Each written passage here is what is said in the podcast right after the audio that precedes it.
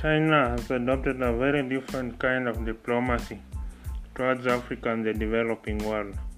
It's called infrastructure diplomacy, where they construct your roads, railways, ports, airports in exchange for Chinese uh, loans and leeway in your country. But is this infrastructure diplomacy of China working for Africa and the developing world? First, we are being saddled with debt that even our grandchildren will not be able to pay.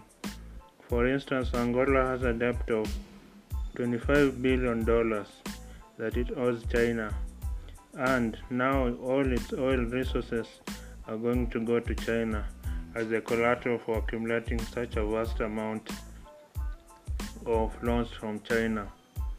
So, uh, in Mozambique, their beaches are being mined for sand simply because Mozambique may not be able to pay the loans.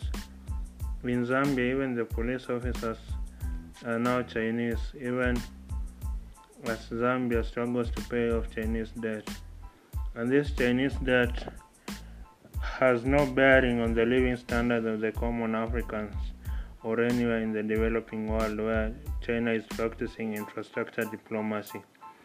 So, in my own thinking, this infrastructure diplomacy is a second wave of colonization of Africa. Only this time it's not by the bullet, but by the mighty power of the Chinese yuan currency. Where if China now doesn't want just to lease African and the developing world mines, it wants to, to own all of the mine so that it can show away the mineral resources from Africa and the developing world to China so that China continuous growth is assured. But the developing world and Africa in particular has to resist this infrastructure diplomacy from China. For it's another way to enslave Africa. And Africa is already reeling from Western imperialism. It cannot afford another imperialism from China. And so Africa has to be able to finance its own infrastructure. Better be poor than be rich and enslaved, or both. So it's time for Africa to pull resources together, make the Africa Development Bank to be self sustainable so that it can fund the big infrastructure projects in Africa.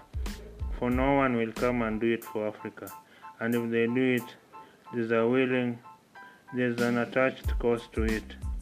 And that is colonialism, only this time not by the bullet, but the power of the Chinese yuan currency.